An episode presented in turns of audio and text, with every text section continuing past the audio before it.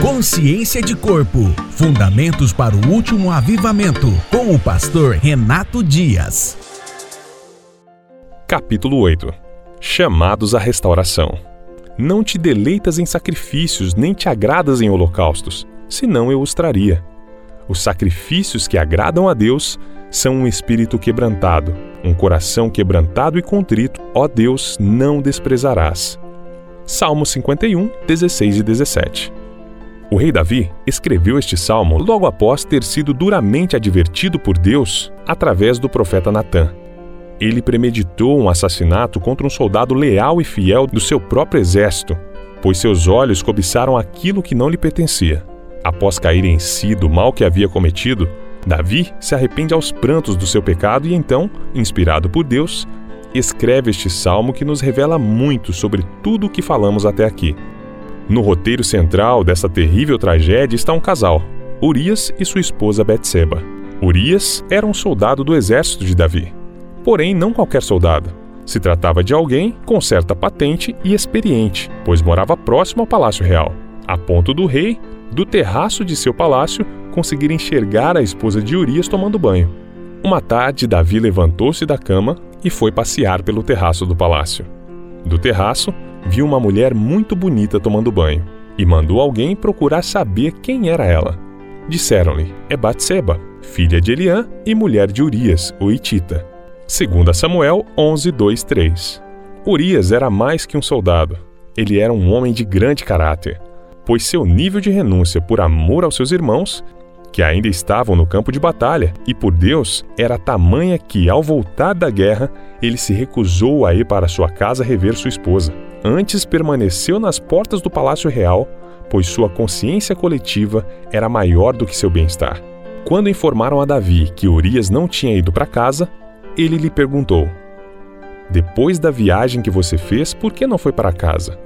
Urias respondeu: a arca e os homens de Israel e de Judá repousam em tendas. O meu senhor, Joabe, e os seus soldados estão acampados ao ar livre. Como poderia eu ir para casa para comer, beber e deitar-me com a minha mulher? Juro por teu nome e por tua vida que não farei uma coisa dessas. 2 Samuel 11, 10 e 11. Que caráter, que compromisso, que entrega e que oferta. Urias, sem dúvida, era um homem de verdade, alguém que discerniu o corpo, o coletivo, renunciando até mesmo o que era seu por direito, por amor a Deus e aos seus irmãos. Alguém que entendia o valor e o peso de uma aliança. Porém, o pecado de Davi tornou suas ofertas diante do Senhor sem efeito, pois o rei se preocupou apenas em satisfazer a cobiça dos seus olhos e seu próprio ventre, deixando de enxergar Urias como um amigo de aliança e se relacionando com sua esposa. Davi havia deixado de enxergar o próximo ao esquecer que Deus o havia posto ali justamente para servir seu povo e não para se servir do povo. Ele usou sua posição de autoridade do seu chamado como pastor de Israel para satisfazer a si mesmo e seus desejos e ambições, cometendo um grave crime e matando aqueles que sempre estiveram ali, servindo ao seu governo. Ao ser confrontado pelo profeta Natã, ele clama por perdão e misericórdia a Deus para que ele lhe purificasse de seus pecados e fosse novamente restaurado e assim suas ofertas fossem novamente aceitas por Deus. Davi recobra sua consciência ao cair em si, concluindo este salmo com estas palavras: Após um autoexame do que havia feito e se arrependido profundamente do seu pecado. Por tua boa vontade, faze Sião prosperar.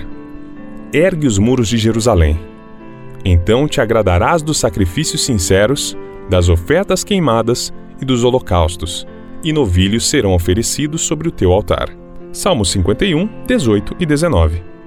Como precisamos de um autoexame profundo da forma como temos nos relacionado com nossos irmãos. Somente assim os muros de Jerusalém, ou a igreja, serão erguidos e restaurados como antes. E por hoje é só. Até o nosso próximo episódio. Consciência de Corpo Fundamentos para o Último Avivamento.